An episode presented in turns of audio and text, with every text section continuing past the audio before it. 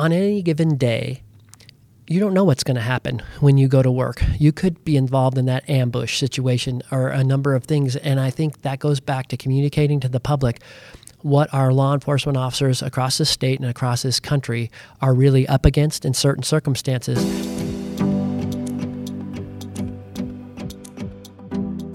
Well, Sheriff, thank you so much for being here today. My pleasure.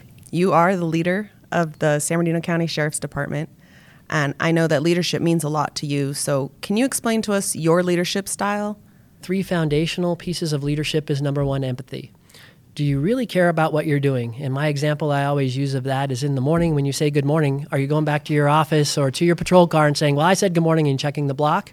Or are you recognizing that the person responded to you in a different way and did you take the time to really see what was going on? Are they having a bad day? Is there an issue or anything like that? So, empathy is the first piece. The second, and I think we could all agree on this no matter who we are, is everybody says, well, we didn't communicate well, whether you're in a staff meeting, a boardroom of any yeah. Fortune 500 company. So, communication, I think it's key. And then the other thing I see, and this is a third component of uh, leadership, is listening. And this is one where, particularly in law enforcement, if you have experience, you are what do we do? We solve problems. So you immediately want to jump in and solve the problem. So sometimes you don't always hear.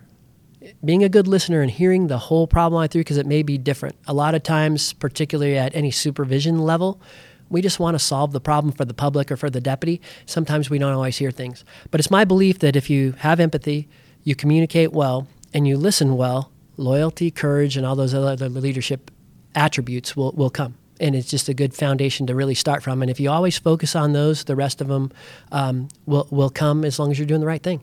What is your unique contribution that you're going to bring? So, Sheriff McMahon, just to use it, I would say his leadership style is relationship based. I can say that my uh, style is also relationship based. One difference with me, and it's more of what we're seeing in the law enforcement um, reform arena, is a number of areas. I don't believe reform is necessary in some of those areas. And I'll just give you an example. And this is where I'll be a bit more um, outgoing in terms of these issues. So, when we talk about decertification for law enforcement, that's something I actually support but I only support that when we're talking about due process. And this is where I think the public has a hard time understanding the police officer bill of rights because when they hear or they, they see something that looks egregious on video and then they hear the, the law enforcement officer was relieved of duty but paid administrative leave it right. really is a, um, a, a, a strong point with the public that hey why is that it seems so obvious yeah well, you know from being a law enforcement officer, and they have the reasonable um, officer standard, that that really requires a legal opinion, and also to get into the officer's head in terms of their background and experience. So that's where the due process comes in to make sure we do that. But what I would say to the public too is because I do support decertification, it's something that as an employer, you've seen people, and, any, I think this is where the public can relate to it. Anybody that gets fired, if you errantly, emotionally just fire somebody, guaranteed you're going to pay out. And in our case, it's taxpayer money that gets paid out. Right. So I believe the Peace Officer Bill of Rights works on both things. Number one, protect the officer and then preserve due process, and at the same time protects the employer in that if a person, if a law enforcement officer does get fired, we do it in a manner that that sticks if they're a bad cop, they shouldn't be working in this profession. I'm going to be boisterous about a few of those things just so the public truly has an understanding because I see a number of laws coming through the legislature that I don't think are completely understood by the legislator proposing them. It's, it's more of an emotional reaction. And I think if I'm able to help the legislature and to help the public understand why we do what we do, I think it puts us in a better place. Yeah, and I will agree hands down with you on that one because as you know SEBA spends a lot of time in Sacramento. We try to talk to people. We try to educate people. But really being able to come with you know a sheriff and someone on the management side as well because we are representing labor which of course law enforcement is law enforcement especially on the on the topics and the issues that we need to battle together. But I think that's huge that you know you want to go and maybe be a little more vocal and speak on behalf of the troops because there's there is some educational aspects that are missing. I think in terms of the policies that are being formed. Some of that we're doing already. I just recently published a letter to a lot of our local legislators. There's some of them that are trying to. Um, modify Prop 64, if you will, and getting it back. Our, our, one of our biggest quality of life issues is illegal marijuana. So, what I'm trying to do is really be a uniter, a nonpartisan uniter, because at the end of the day, law enforcement isn't partisan. Right. And getting the legislators to know what community problems we're having and can we make some adjustments to the law that benefit the citizens.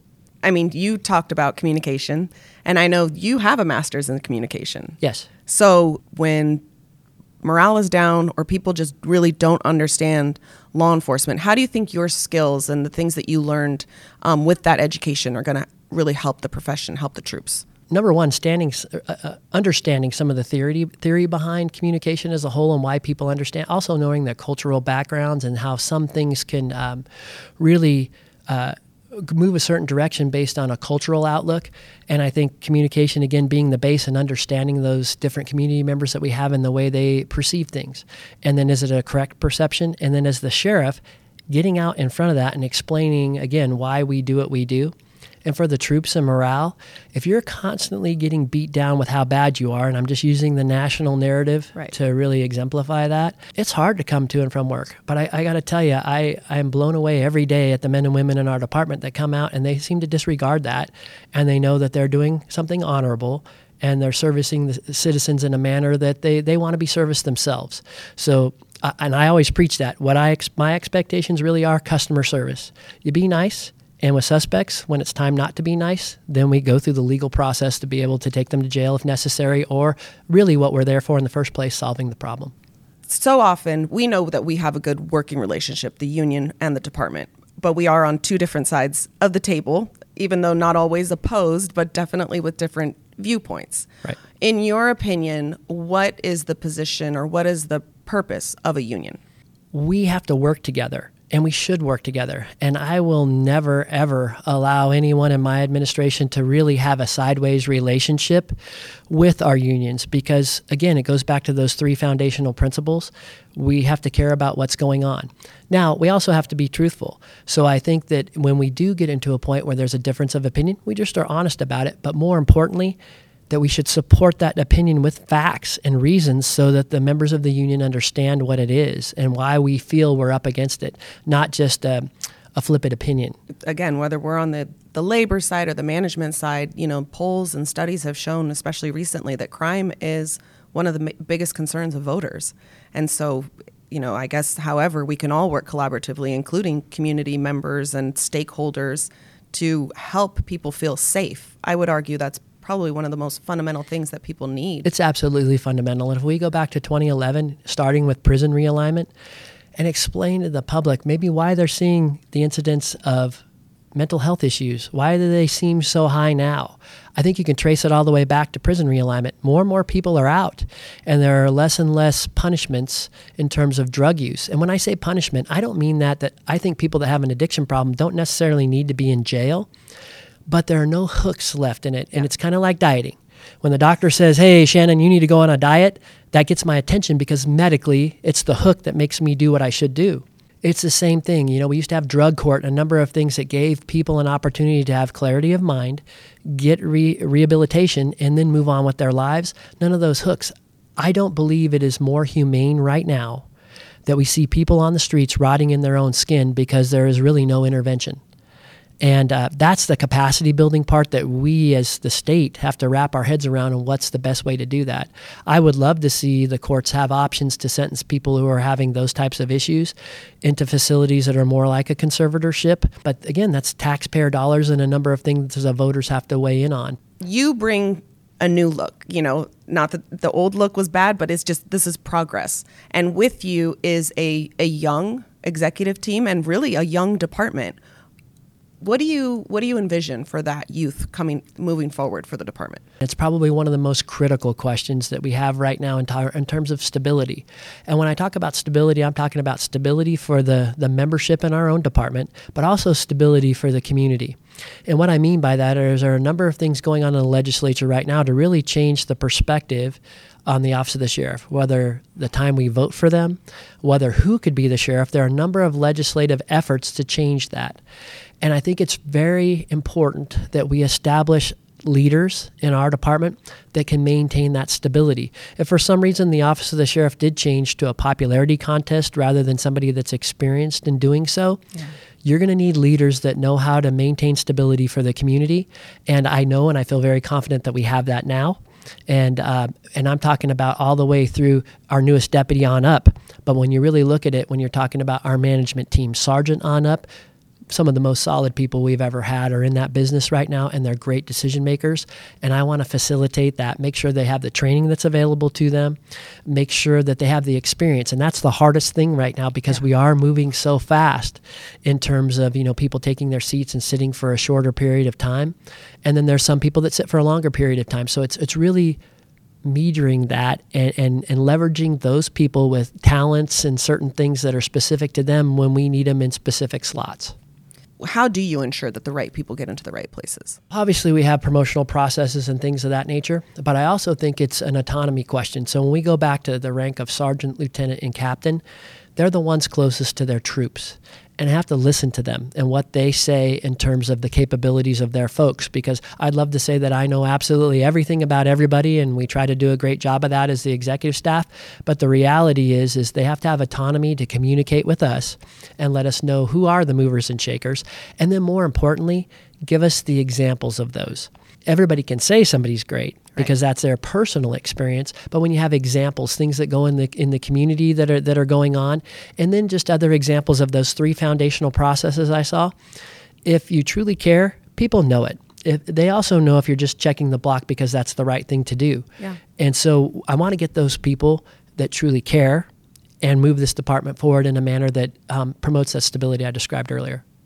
And I want to talk about that, especially when you talk about people in their community. I think one thing that I've noticed on our department, um, especially not having grown up in San Bernardino County, is that there are so many people on this department that grew up here. Yes. Talk to us a little bit about why that's important and how it's maybe unique here. Number one, it's important because you hear that, again, using the national narrative that their police departments don't look like their community. Well, I think everybody realizes that uh, you need to understand that for me, I was hired 30 years ago. So I may have looked like our community, and I am from here also and I grew up here, was an explorer in the department, and a number of things. So, of course, that's the direction that I wanted to go. But now, what does our community look like? Right. What is the demographic? And then, more importantly, don't just look at who's currently here because you tend to look at like captains on up because that's who they have the interaction with. Go to an academy graduation.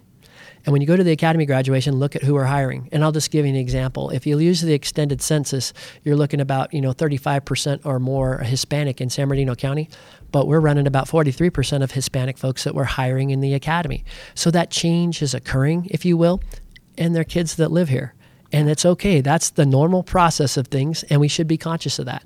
Yeah, well, and how do you get law enforcement to look more like the community when you've you, arguably some people are trying to convince the community that, that law enforcement is the enemy. It's a tough, you know, bridge to gap. SEBA and the department worked together to produce IMU. We had great collaboration with the department, and now that film is being shown on your guys' website where you do highlight diversity. Talk to us a little bit about some of the things that the department is doing in that area. Culturally, when you look at what's happening to African American um, police officers, and this goes across the United States or whatever, I don't think, unless you have a chance to talk to them and really understand what's going on, people wouldn't understand that in some cases they're being highly scrutinized at work, having terrible things said to them on whether it's on a riot line or a day to day type of call. Right and then you go home. Well, their immediate families are very supportive. They've grown up in law enforcement too, but they have the external families, cousins, uncles, and everything else that may be hearing about the national narrative and they have that additional pressure. Yeah. So for an African American deputy, it's hard to get away from that. And for somebody like me that w- hasn't experienced that, unless I talk to them and understand it, um, it helps us to make better decisions. And so when I have community meetings, I make sure that I go, look, you can be upset about what law enforcement does, but who's standing up for that African American deputy out there that's getting a barrage of racial slurs and a number of things?